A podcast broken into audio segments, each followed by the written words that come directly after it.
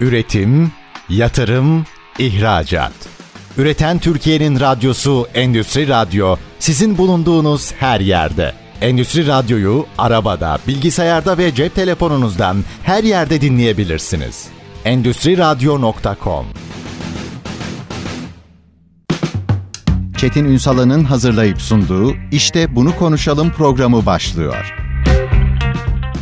İşte Bunu Konuşalım'dan merhabalar. Türkiye'nin gerçek gündeminde birlikteyiz. Bugün farklı bir şey konuşacağız. Aslında biraz işe dair, biraz hayata dair, biraz beslenmeye dair, mecazi anlamda beslenmekten bahsediyorum. Beslenmeye dair meseleyi mercek altına alacağız. Şimdi sizlerden ricam, eminim ki şu anda işlerinizi yapıyorsunuz ya da yoldaysanız direksiyonu bırakmayın lütfen. İşlerinizi bir kenara koyun, saat yirmiye kadar bizde olun. Çünkü bugün konuşacağımız şeyler belki hayata bakış açınızı, İşe bakış açınızı başta olmak üzere herkes kendi not defterine düşecek notlarla etkileyebilecek e, başlıklar konuşacağız. Bakın, bir iş insanı düşünün. Bugün kıymetli bir konum var. Az sonra anons edeceğim. Bir iş insanı, işveren, üstelik başarılı bir işveren ama bir hayali var. O hayali bir gemi, tekne diyelim daha doğrusu. Gemi e, durumu değiştirebilir. Bir tekne, özellikle bir tekne, onu birazdan açacağım. Yıllarca iş hayatının içerisinde yorulurken bu idealinden hiç vazgeçmemiş. Sonra bir gün kolları sıvıyor, neler yaşadığını konuşacağız. Onu hayata geçiriyor. Üstelik tam her şeyle çevreci olan bir tekneden bahsediyoruz. Kıymetli bir konuğum var. İş insanı, denizci Ali Karakuş. Bugün işte bunu konuşalımın konuğu. Sayın Karakuş, hoş geldiniz efendim. Merhabalar, hoş bulduk. Üstadım, bir iş insanının hayalini gerçekleştirmesi bir kere... Nasıl bir duygu? Buradan başlayacağım. Bakın, daha hayalinize gelmedim. Hı hı. Buradan bir başlayalım mı? İş hayatından artık yeter diyebilmek bence bir bir dönüm noktası. Bir işveren için, yoğun iş ortamına çalışmaya alışmış birisi için. Ben iki bin on senesinde çok yoğun çalışırken, yüz yirmi çalışanım varken bir şekilde bu işi sonlandırmak zorunda kaldım. Ve daha sonra bir profesyonel danışmanlık yaptım. Sonra pandemide de artık o işi de, danışmanlığı da bırakarak eşimle birlikte Güney'de bir teknede yaşamaya niyetlendik. Ve bu amaçla bir tane e, ufak bir teknemiz vardı, sekiz buçuk metrelik. O tekneyle Hisarönü, Selimiye, o taraflarda üç aya yakın teknede yaşadık. Bu küçük tekne bize bu işi yapabileceğimizi gösterdi.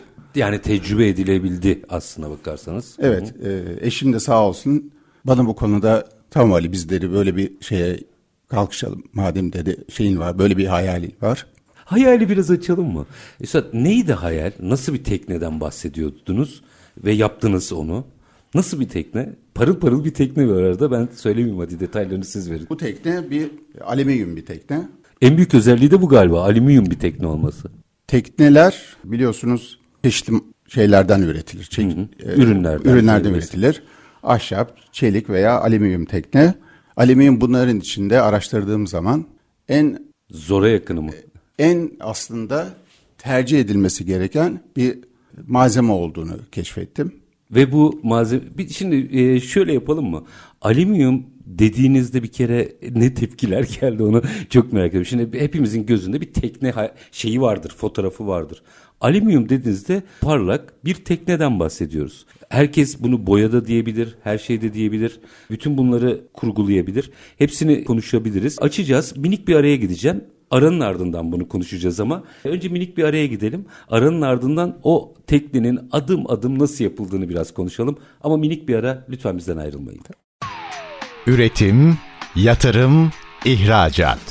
Üreten Türkiye'nin radyosu Endüstri Radyo, sizin bulunduğunuz her yerde. Endüstri Radyo'yu arabada, bilgisayarda ve cep telefonunuzdan her yerde dinleyebilirsiniz.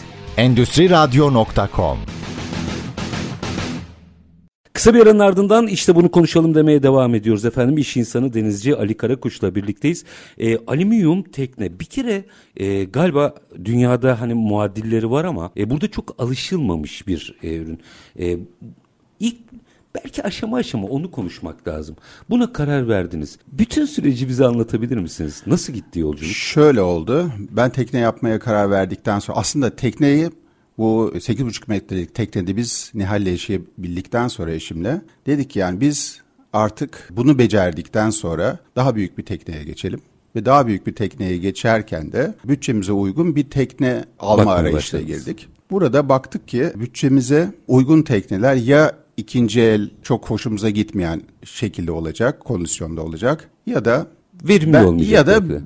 ya da daha ufak bir tekne Hı. olacak. Bu arada dedim ki ya ben bırak bir tane tekne yapayım Nihal dedim. Nihal dedi ki ya uğraşma, gel bir tane hazır alalım falan. Bir şekilde kendisini ikna ettim. Bir tane tekne yapmaya karar verdik. İstediğim büyüklükte bir tekne yapmaya karar verdik ama bu benim dizaynı çok hoşuma giden bir Fransız tekne var. İsmini belirtmek ne kadar doğru bilmiyorum. Yani o, özel şirket değilse sıkıntı e, yok. Bir özel şirket ama Hı. formunu çok beğenirim. Hı. elli senedir e, aynı şekilde dizaynı muhafaza eden bir firma. Bu tekneyi dedim ki ben bunu bir çizdirsem ve bunu tabii replika olmayacak şekilde tabii. bir takım değişiklikleri yaparak. Hoş satmıyorsunuz, kendinize Orada, yapıyorsunuz. Kendime yapıyorum, kendime yapıyorum ama tabii kopya da olmasını istemiyorum. Tabii. Bunu çizdirdim. Çizdirdikten sonra e, tabii ki bu teknenin elimde kalıbı olmadığı için bunu imalatını yapacağım bir malzeme arayışına girdim. Şimdi çelik ve ahşap ve fiber üç tane ihtimal var. Bunlar alışılanlar değil mi? Bunlar Al- alışılanlar. Bunun üçünün de avantajları, dezavantajları var tabii ki. Ahşap tekne e, malumunuz hem bakım gerektirir. Hem imalat süreci çok meşakkatli, meşakkatli. uzman ustaları bulmak ve iyi işçilik e, yaptırmak lazım. Çelik teknenin belki yapımı daha kolay ama hem ağır hem de daha sonrasında uzun vadede, çok uzun olmayan bir vadede hatta problemler çıkartabilen, paslanma, korozyon gibi problemleri var. İstediğim teknenin tabii ki elimde kalıbı olmadığı için bunu fiber yaptırabilme şansım yok. Burada alüminyum alternatifi aklıma geldi. Alüminyum denizcilikte kullanılabilen en iyi malzeme aslında.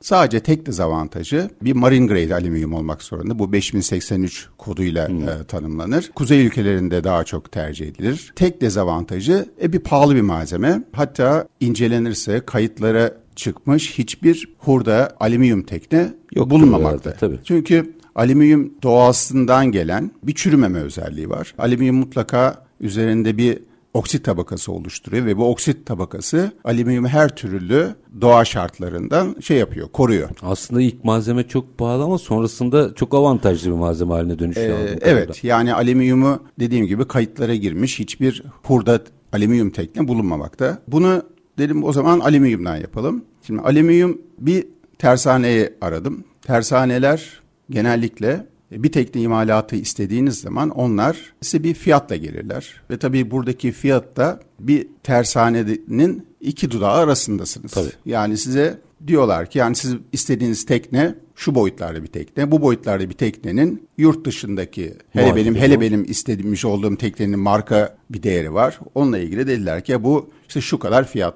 olur. Dedim ki ya bunun bir ben bu markaya bu kadar bir fiyatsa e gider bu markayı alırım zaten. E bunu dedim ben yapmak istiyorum. Yapmak istiyorum dediniz. Evet yani. yapmak istiyorum dedim. Dediler ki yani peki size yardımcı olalım. Sahiplerini de dolaylı olarak tanıdığım insanlar da eksik olmasınlar. Ve tersanelerinde benim tekneme bir yer ayırdılar. İmalatını yapmak istediğim tekneye. Sonra bu ayırdıkları yerde şöyle bir şey var. Türkiye'de bir bu sektörde daha çok imalat yapılırken bir şey yaptırmak istediğiniz zaman size bir bir götürü fiyatla geliyorlar. Yani bunun adı götürü fiyat ama yani götürü ismi üstünde mutlaka taraflardan biri bir tarafını götürecek gibi. Yani orada yani ben, genellikle de yaptıran götürülür. E, genellikle de yaptıran taraf tabii, tabii ki avantajlı evet. olduğu için, daha doğrusu yapan taraf avantajlı olduğu için, işi bilenler onlar olduğu için siz müşteri olarak götürülen taraf oluyorsunuz ve ben burada dedim ki yani bu rakamlarla ben bu tekneyi yapamam veya istediğim gibi yapamam. Dedim bana şey verin, eleman verin. Ben bu elemanları burada şey yapayım, benle çalışsınlar. Hatta ben şu anda müsaitim. Sabah evimden çıkıp bu kişilerle beraber tersaneye gelip yövmiye usulü çalışalım. Yani atölye ortamı verin bana dediniz. Evet, bana bir atölye ortamı verin. Kaç tane adama? Beş tane adam verin. Ben dedim bunlarla imalatı beraber yapalım. Tabii hani tekne imalatını yaptım derken bir fiil elimde kaynak, çekiç ile bu işi yapmadım. Bu işi yapan ve bana işverenliğimin vermiş olduğu işi yapabilen insanların yapıp yapamadığını sentezleyebilme tecrübemle bu işe kalkıştım. Neyse tersaneye sağ olsunlar bana beş tane adam verdiler. O beş tane kişiye ben hafta sonları sadece yövmiyelerini vererek bir sistemle çalışmaya başladım. Yani tabii en büyük avantajım da bu oldu. Eğer tersanelerin veya bu işin profesyonellerin talep ettiği rakamlara göre yaptıracak olsa o bütçeyi aşacak. O bütçeyi böyle. Çok aşacak. Yani bir de bu götürü usulünün aslında, yani bu sohbetimizde keşke bunu yeterince anlatabiliyor olsam. Bütün problem burada. Yani burada siz bir şey yaptırmak istiyorsanız size verilen rakamın karşınızdaki kişinin iki dudağının arasında olması çok büyük bir sıkıntı. Çok inisiyatife bağlı değil mi? Çok inisiyatife bağlı, çok büyük bir sıkıntı. Yani burada bir konuyla ilgili, yani yaptırmak istediğiniz işle ilgili karşınıza yüz bin lira rakamı da verebiliyorlar, otuz bin lira rakamı da veriyorlar. Yani tamamen o kişilerin, yani iyi işçiliklerine veya kötü işçiliklerine değil, sadece dudaklarının arasındaki bir şey rakam. Yani o onu niye veriyor, öbürü niye bu kadar düşük veriyor anlamanız mümkün değil. Belki iş bittikten sonra. Yani belki hiç orada... inanın bana arasında hiç öyle bir fark da yok. Gerçekten. Yani en basitinden bir, bir döşemesini yaptıracağım. İş bittikten sonra bahsedeyim. Döşemeleri yaptıracağım. Dedim ki malzemeleri ben alacağım. Sadece, sadece işçilik istiyorsun. Sadece işçilik istiyorum. Sadece bana işçilik fiyatı verin dedim. Ustanın bir tanesi geldi. Dedi ki yüz on bin lira. Dedim ki bakın pazarlık yapmayacağım. Bana tek rakam verin. Biri geldi yüz on bin lira dedi. Tamam dedim. Bu bana uymadı çünkü pazarlık yapmayacağımı söyledi. E sen ne verirsin? Ya kardeşim söyledim sana, ben şey yapacağım. Yani pazarlık yapmıyorum, tek rakamla. Sen şey ne veriyorum. Verirsin oldu. Ha, ve onlarla şey yapmadık, anlaşmadık. Sonra başka usta getirdim. O gelen usta otuz bin lira dedi. Yani aradaki farka bakınız, yani hiçbir denge yok. Yani bu sadece bu döşemeyle ilgili değil. Bütün yaptırdığım diğer işlerde de bu kadar farklar var. Bu tabii aynı zamanda otuz binine de yüz on bine de soru işareti getiriyor. Acaba hangisi doğru diyorsunuz? Kesinlikle haklısınız ama işte bu dedim ya, hani işte işverenlik tecrübeniz veya zaman geçmişte yaşamış olduğunuz işi yapabilip yapamayan insanları kritik edebilme özelliğiniz size belki burada biraz şey yapıyor. Avantaj, avantaj sağlıyor. sağlıyor. Bu şekilde tersanede bu işi yaptırdım. Tekneyi yaptırdım. He, alüminyumun kendi istediğiniz gibi bir tekne yapmanın şöyle avantajları var. Bir kere her şeyden önce bir terziye kendi kıyafetinizi yaptırmak gibi. Yani tailor made denen şey kendi formunuza göre, kendi isteğinize göre, vücudunuz hatlarına göre nasıl bir elbise şey yaparsanız, elbise yaptırırsanız. Bu yaptığım teknede de ihtiyacımıza cevap verecek şekilde içinin düzenlemesini yaptık. Biz bu on yedi kırk on yedi metrelik bir tekne. on yedi kırk bir teknede normal şartlarda dört kamera olabilir. Yani çok rahat. Biz bunu, ben bunu sadece iki kamerayla sınırlayıp büyük bir salon yaptım. Çünkü dedim ki eşimle ben burada yaşayacağım. Kat, katılırsa da çocuklarımız burada yaşayacak. Charter yapmayacağız. Dolayısıyla böyle bir tekne yaptık. Sonra dedi ki bu tekne e, alüminyum yaptık. Alüminyum tekne çok uzun süre dayanabilecek olan bir tekne. E, o zaman bunun bize bir marinaya bağlı kalmadan, biz yaşama niyetimiz var bu tekneyle. Bir koya gittiğimizde kendi kendine yetebilir olsun ve o yüzden enerji üretimine dikkat ettik. Büyük bir akü bankası var. Lityum bataryalar koydum. Hmm, güneş güneş panel, panelleri. Güneş panelleri koyduk. Dedik ki bu kadar. E, sonra bu tekneyi makinasına sıra geldi. Dedik ki biz bunun makinasını elektrikli yapalım. Şimdi tabii elektrikli yapmak, elektrik yürüyüşlü yapmak, yurt dışında örnekleri var dediğim gibi, ama çok radikal bir karar burada. Arkadaşlarımız veya bu işi bilenler, hatta tersanedekiler dediler ki Ali Bey bu tekneye sen niye uğraşıyorsun? Yani Amerika'yı yeniden keşfetmenin bir anlamı yok. Sen buna bir tane koy dizel makineyi. Koy normal motor. Yani koy dizel makineye, hiç problem çıkmayacağını biliyorsun. Ama sen elektrikli dediğin zaman bu altyapı buna ne kadar uygun? Türkiye'de sen bu işi ne kadar yaptırabilirsin? Soru işaretleri var. Yani dedi. Tekne alüminyum, elektrikli, güneş enerjisi başta olmak üzere, rüzgar zaten yelken vardır. Evet. Güneş enerjisi başta olmak üzere bütün enerjisini kendi üreten ve hiçbir yere muhtaç olmayan hiçbir, bir ürün. Hiçbir marineye çıkıyor. Bağlı kalmadan kendi suyumuzda kendimiz yapacağımız şekilde. Arıtmalar da mı öyle? E, arıtma denmiyor da ona, su yapıcı deniyor. Ha, su yapıcı. Yani denizden çektiğiniz suyu bir şekilde membran filtrelerden geçirip kendi suyunuzu üretebiliyorsunuz. Teknenin elektrik enerji yapısı buna uygun. Sonra on altı kilovatta bir jeneratör koyduk. Eğer ki bir şekilde uzun yolculuklara çıkardık, uzun süre rüzgarsız kalırsak diye de gerektiğinde kullanılabilecek bir e, jeneratör koydum. B plan olarak. Yani bir anlamda hibrit gibi hmm. olacaktı ama şimdiye kadar açıkçası bu dizeli kullanma ihtiyacımız olmadı. Çünkü güneş panellerinden biraz siz hızınızı azalttığınız zaman size yetecek bir hızla gitmeye yeterli görürseniz kendinize, bütün gün boyunca hiç şey yapmadan, jeneratörünüzü çalıştırmadan e, bu e, tekneyi yürütmek mümkün. Yani aslında elektrikli bir tekne aslında, yani şu anda elektrikli otomobilleri konuşuyoruz. Bizim için çok çok yeni ama hı hı. elektrikli bir tekne çok daha yeni bir şey. Türkiye için kastediyorum. Günün sonunda performans da istediğiniz gibi oluyor mu? Yani bir mühendis gözüyle de baktığınızda hı hı. meseleye. Oluyor. Şöyle bir kere bu teknenin şöyle bir avantajı var. Bu tekne çift direkli bir yelkenli. Yani yelkenli bir teknenin tabii ki ana gücü yelkenleri. Hı hı. Biz elektrik motorumuzu sadece manevralarda kullanılabilecek gibi e, düşündük ama eğer ki hızınızı, bu normalde kendi teknenin gövde hızı sekiz dokuz knotlardadır rüzgarla, iyi bir rüzgarda, ama ben dört knotla gitmek bana yeter derseniz bütün gün boyunca kullanabileceğiniz bir, zaten bir yelkenli tekne ile motoryat arasında en büyük fark bence odur. Bir yelkenli tekneye siz ayak bastığınız zaman sizin deniz keyfiniz başlar. Bir motoryata gittiğiniz yere ulaştığınız zaman deniz keyfi başlar. E ben şimdi yelkenli bir teknede ne kadar sürede nereye gittiğimin çok fazla benim şeyim değil. Ticari bir şey değil çünkü bu. Ha, ticari de değil. Ayrıca dediğim gibi tekneye ayak bastığınız zaman keyfiniz eğer başlıyorsa ne hızla gittiğinizin çok fazla önemi yok. Görenlerin tepkisi ne oluyor, onu merak ederim. Görenler şöyle, bir kere bu tekneyi ben boyamadım. Tekne halen çıplak alüminyum gibi duruyor. Bazı, yani bu tekne ya çok seviliyor ya hiç sevilmiyor. Yani arası bir, bir biraz böyle arası olmayan bir ya şey, model. Sizlerin sevmesi önemli çünkü ideal, e, tabii, tabii, doğru. Kafanızdaki ideali gerçekleştirmişsiniz. E, birileri bakıyor diyor ki ya Ali daha bu tekne bitmemiş, bunu boyamamışsın. E ben de biliyorum ki şeyde incelediğim zaman alüminyum boyaması gerekmiyor. Çünkü alüminyum dediğim gibi o üzerinde oluşan oksit tabakası onu her türlü dış etkilerden koruyor. E bir de ben işin çevreci olma tarafına çok fazla takıldım. E bir boyayla da kirletmeyeyim istiyorum. Tekne şu anda bu şekilde böyle bir çıplak alüminyum duran bir tekne. Kadıköy'de duruyor. Görenlerin çok ilgisini çekiyor. O böyle bir şey. Kimisi diyor ki ya ne kadar güzel olmuş. Kimisi diyor boyamayacak mısınız? Böyle bir durumu var. Yaptığımızdan çok memnunuz. Neticede yani iyi ki yaptık diyoruz. İyi ki elektrikli yaptık diyoruz. Elektrikli konusunda jeneratör, teknenin jeneratörü elektrik motorundan beş kat daha büyük duruyor. Makine dairesine baktığı zaman her bakan yani bu motor bu tekneyi nasıl götürür diyorlar. Bununla ilgili teknenin teknik özelliklerini, speklerini Hollanda'ya göndermiştim.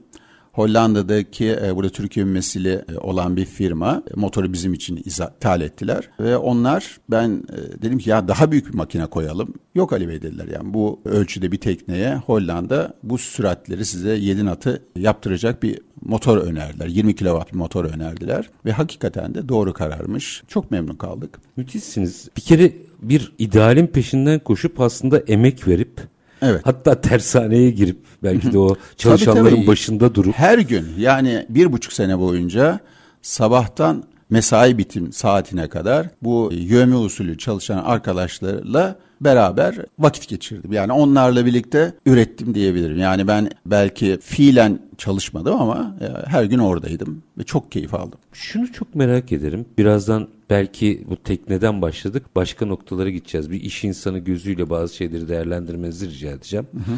Bütün bunları yaptıktan sonra iyi ki yapmışım dediniz mi? on kere çok dedim. Çok yoğun bir iş insanı. Bu arada şimdi Sayın Ali Karakuş'un bir özelliği var. Yani sonradan iş insanı olan biri de değil. Doğuştan da olarak yani bir önceki kuşaktan şirket devralan birisi. Doğru. Sürekli işin içerisinde yoğunlaşan biri olarak muhtemelen iş hayatından da arkadaşlarınız demişler ki ya bırakma demişlerdir muhtemelen. Hı hı. O kararı verme noktası ne? Üstad bu kararı hakikaten geç vermişim diye düşünüyorum. Keşke yani bunu bundan on sene önce karar vermiş olaydım. Yani ben çok aktif iş hayatımı iki bin onda bıraktım. O da şöyle olabilir. O belki ayrı bir sohbet konumuz olabilir. yirmi beş senelik bir işveren artık neden vazgeçti bu Durun, işi? Onu manşet atalım. Herkes beklesin. Reklamdan sonra yirmi beş sene bir fiil ki devraldığı, aileden devraldığı bir şirketi evet. yirmi beş yıl sonra bir işveren niye durdurur? Hayır ben başka bir şey yapacağım der. Bunun yanıtını reklamlardan sonra alacağım. Kısa bir ara. Aranın ardından iş insanı denizci Ali Karakuş'la sohbetimiz devam edecek. İşte bunu konuşalım diyeceğiz. Lütfen bizden ayrılmayın. Üretim, yatırım, ihracat. Üreten Türkiye'nin radyosu Endüstri Radyo, sizin bulunduğunuz her yerde. Endüstri Radyo'yu arabada, bilgisayarda ve cep telefonunuzdan her yerde dinleyebilirsiniz. endüstri radyo nokta com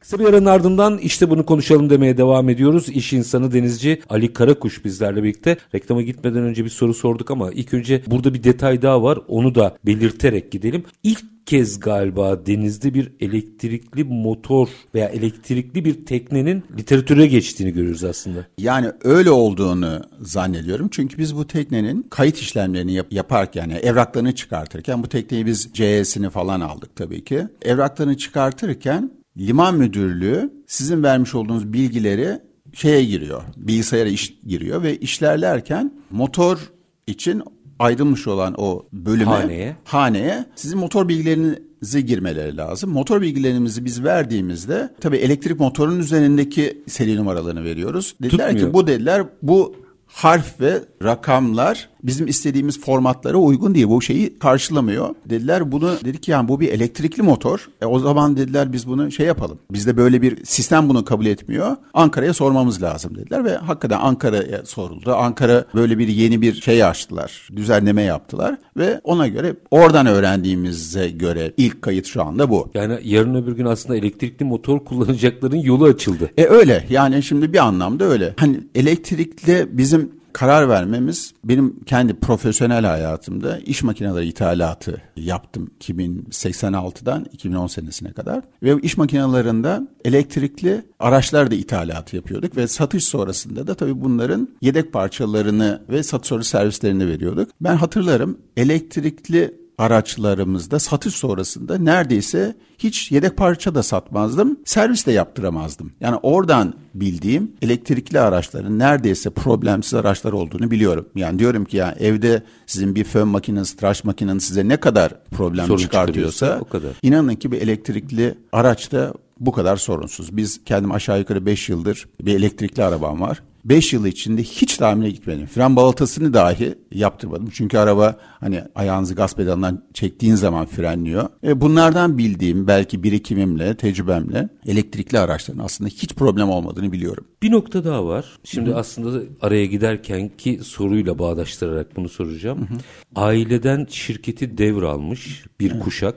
yirmi beş yıl herhalde gece gündüz çalıştınız. Çok yoğun çalıştım. Çok, evet. Te- tahmin ediyorum. Ve uluslararası yani yoğun evet, çalışma ita- trafiğinden bahsediyoruz. İthalat. Sonra birden bir karar alıyorsunuz ve hatta Danimarka dilinde saf mutluluk e, anlamına gelen bir isim koyuyorsunuz tekneye. Lykke. Onun da biraz hikayesini isterim. Evet. Rica ederim sizden ama sonrasında ilk o araya giderkenki soruyu sorayım. O karar nasıl verilir? Birçok kişi bence şu anda bunun cevabını bekliyor. Ya iş adamları, ya bir büyüğümüz şöyle bir laf etmişti biliyorsunuz. Ya bir taraf olursun ya bertaraf olursun. Ben o bir taraf olmayanlardanım maalesef. Sahibi olduğum şirkette yüz yirmi teknik çalışanımla çok güzide bir şirketimizin, Türkiye'deki güzide bir şirketin taşeronluğunu yapıyordum. Ancak olmadı. Yanlış İşler, bir sözleşmede diyeyim, yanlış bir karar sonucunda ben bu yüz yirmi personelimi bırakmak zorunda kaldım. O şirkete geçtiler ve yüz yirmi nitelikli teknik personel o şirkete geçtiler ve ben bu kişilerin sadece şu anda beni dinliyorlarsa sadece bu kişilerin ben kıdem tazminatlarını ödemek zorunda kaldım. Ve bir gecede yapılan bir operasyonla ve ben bir gecede artık iş hayatıma devam edemez geldim. Sonra danışmanlıkla devam ettim. Sonra sonra danışmanlıkla devam ettim ve yani bu süreçler beni artık hakikaten iş yapmaz durumuna getirdi. Yani hem bazen denir yani bir musibet bir nasihattan iyidir diye. Hazır iş yorgunluğu hazır varken iş yorgunluğu var. Bana artık yeter diyebilecek bir konumdaydım çok şükür. Orada e, bıraktım.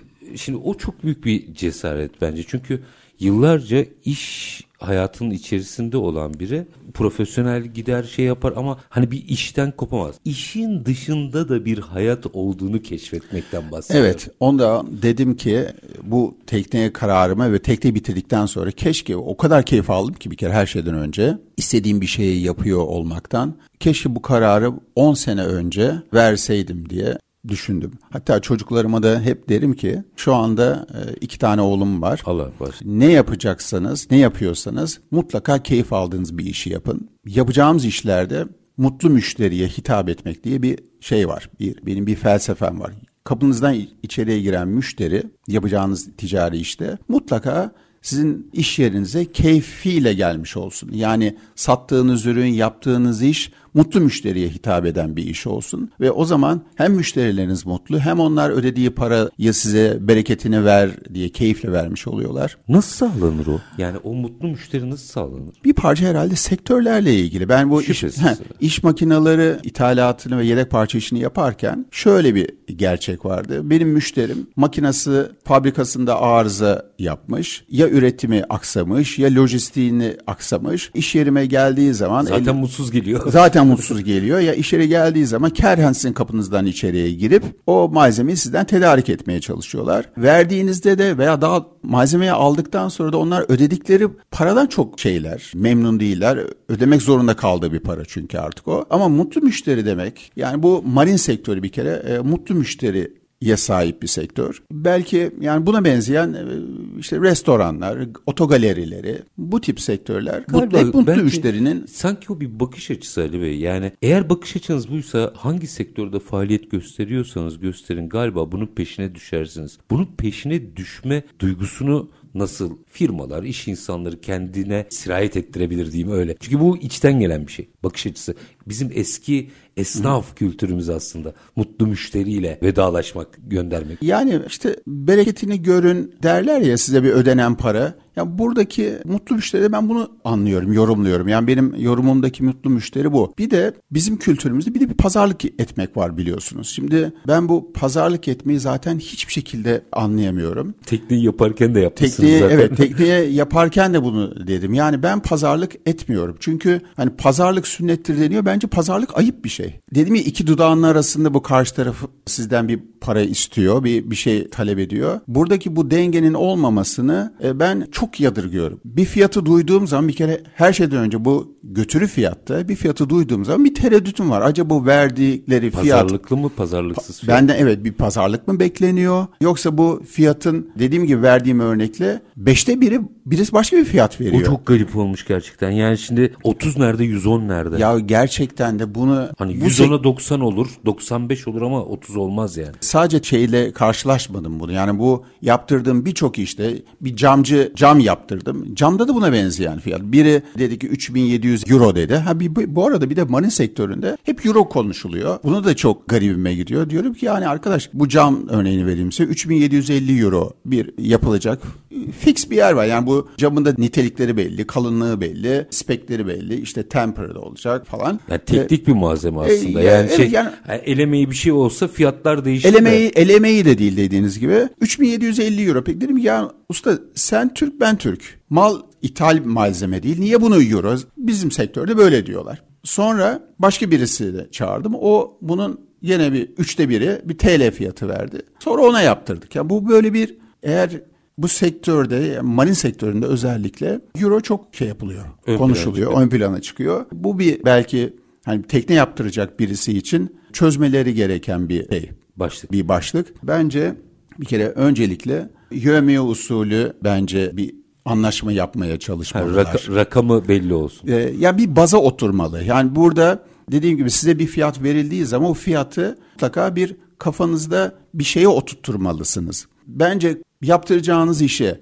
kaç lira demekten önce önce bence ilk soru ne kadar sürer olmalı. Çünkü ne kadar süreri bir şekilde duyduktan sonra siz on gün sürecek olan bir işe yüz bin lira vermemesi gerektiğini en azından kafanızda diyorsunuz. Yani bu kişi günde benden on bin lira para kazanmamalı diye en azından bir bilginiz olacak. Yurt dışında ağırlıklı olarak zaten aylık değil de saatlik ücretler kesinlikle olmasının öyle. Sebebi budur aslında. Kesinlikle öyle. Yani burada bizim işte bu herhalde o pazarlık sünnettir kültürümüzden gelen bir alışkanlık. Fiyatları verirlerken mutlaka böyle bir kafadan atma bir fiyatla ama karşılaşıyorsunuz. Hadi pazarlık sünnettir değil mi de yani sünnet yani bu işin uygulamasına baktığınızda otuz bin lira ile yüz on bin lira arasında da bu artık başka bir faza geçiyor. İşte otuz bin işi savsaklayacağı için mi otuz bin? yüz on bin çok fazla kar etmeye mi çalışıyor yüz on bin? Şimdi, İkisi de sorgulanıyor. İşte haklısınız burada otuz bin diyen kişiye şuradan geldim ben dedim ki ustalarım ne kadar sürecek bu iş? Ali Bey dedi on beş günde yaparım dedi. Bana dedi günde dedi iki bin lira dedi. E, yeterli dedi. E, baktım o zaman bir mantığa oturtturdum.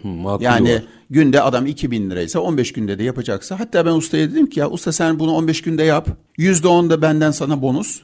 Ve hakikaten de üç bin lira da daha sonra hatta beş bin lira verdim. İşi on beş günde de bitirdi. Çok da güzel yaptı. Bir şeyi bulmak lazım. Yani çalıştığınız... Biz iş etiğini mi yitirdik? Galiba bu işte şöyle bir şey. Marin sektörüne has durum olabilir bu. İş yaptıranları, nasıl doğru kelimeyi bulmaya çalışıyorum... Hazır gelmişken Hazır ondan gelmiş, daha fazla para kazanayım. Yani daha fazla şey bu bir zengin paralı olan insanlar, bunlar işte bu işi keyfiyle, keyif için yaptırıyorlar. Bunlara ben ne talep edersem verirler ve bir işte bir kısıtlı bir şey içinde yaptırılıyor bu iş, bir, bir yaz yaza ait bir iş bu. Şimdi şöyle yapıyorlar. Kazanırken yanında mıydın da harcarken yanında. Yani söyleyecek daha daha çok şeyler de var ama yani burada şimdi şöyle bir şey yapıyorlar. Bir kere marin sektöründe o kadar çok talep var ki yani yetişmiş eleman sıkıntısı var. Hı hı. Yani belki...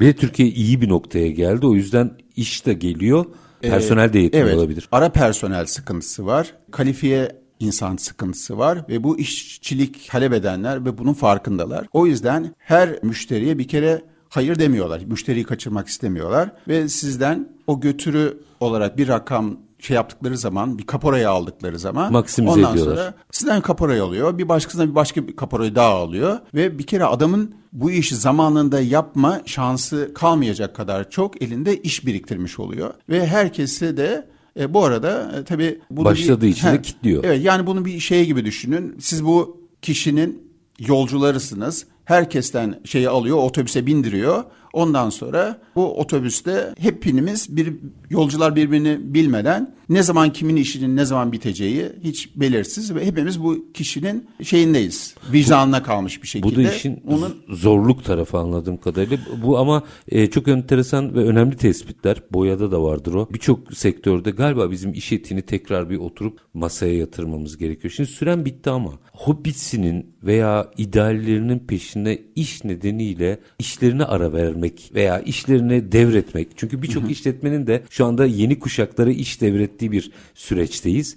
Devredemediği bir süreçteyiz. Onlara öneriniz ne olur? Üstad, vakit geçiyor, zaman geçiyor. Hayat aslında her günümüz, her anımız çok değerli. Minimalist yaşamak, eğer içinizde bunu hazmederseniz aslında çok kolay, işin en kolayı. Ben bu yaşıma kadar herhalde parayla yapılabilecek bütün keyifleri aldım. Ve şimdi şu anda birçok şeyden vazgeçmiş olarak bu teknede yaşamaya veya daha böyle bu tekne de olabilir. Bazı arkadaşlarımız için kamp da olabilir, çadır da olabilir. Yaylı olabilir. Neyse, yani neyse bun, ideali. Ha, bunları, bunları yapabilecek şeylerini hissediyorlarsa kendilerinde hiç bunu ertelemesinler. Ve ben gerçekten bu işi niye on sene önce yapmadım diye pişmanlık duyuyorum. Ama neticede bu Yapmış kararı verdim, yani. yaptım. Ee, çok keyifliydi. Tabii yani şimdi tekne kendi başına bir haber zaten ama bu Hı-hı. bakış açısı yıllarını iş dünyasına vermiş. Üstelik ağır tempoda çalışmış bir insanın artık bir dakika diyebilme yetisi evet. de başta olmak üzere. Böyle herkesin bence kendine özgü not defterine aldığı notlarla bitirebileceğimiz bir yayın. Ama bugün Türkiye'nin bir alüminyum elektrik motorlu çevre yani güneş enerjisi vesaire onları kullanan kendi kendine yetebilen, kendi kendine yetebilen bir teknesini ideal olarak yapıp orada da yaşam sürmeyi iş dünyasının o yoğun temposundan sıyrılarak, bırakarak devam edebilirdiniz. Bu çok rahat evet. bir şey, rahatlıkla yapılabilir bir şey ama bu bir tercih. Belki de bugün çocuklarına, hadi şirketi kapatmadınız diyelim ama çocuklarına şirketlerini devretmek isteyenlerin e, bence bu sohbetten kendilerine özgü alacakları çok ilham olduğunu düşünüyorum. Aslında çok özelinizi bizle paylaştınız. Bunun için özellikle teşekkür ederim. Ben, ben bu e, meseleyi ilk duyduğumdan beri ne olur Ali Bey bunu gelsin dinleyicilerimizle paylaşsın istedim. Siz de imtina etmediniz. İş Yeterince insanı... yansıtabildiysem ne mutlu. Teşekkür ediyorum. Ben çok teşekkür için. ediyorum efendim. İş insanı, denizci Ali Karakuş, çok teşekkürler efendim. Var olun. Efendim biz bugün işte bunu konuşalım da keyifli bir sohbet yaptık aslında. Birçok başlık vardı kendi içinde. Hani bir tarafta çevreci bir tekne, ideal uğruna verilen emek, hatta o tekne hayata geçerken tersane içerisinde yani marin sektöründe yaşananlar, iş etiği, işten vazgeçebilmek ve belki de hayattan ne istediğinin sorusunu arayabilmek. Biz tüm bunları iş insanı denizci Ali Karakuş'la konuştuk. Her zamanki gibi bitirelim. İşinizi konuşun, işinizle konuşun. Sonra gelin işte bunu konuşalım. Hoşça kalın efendim.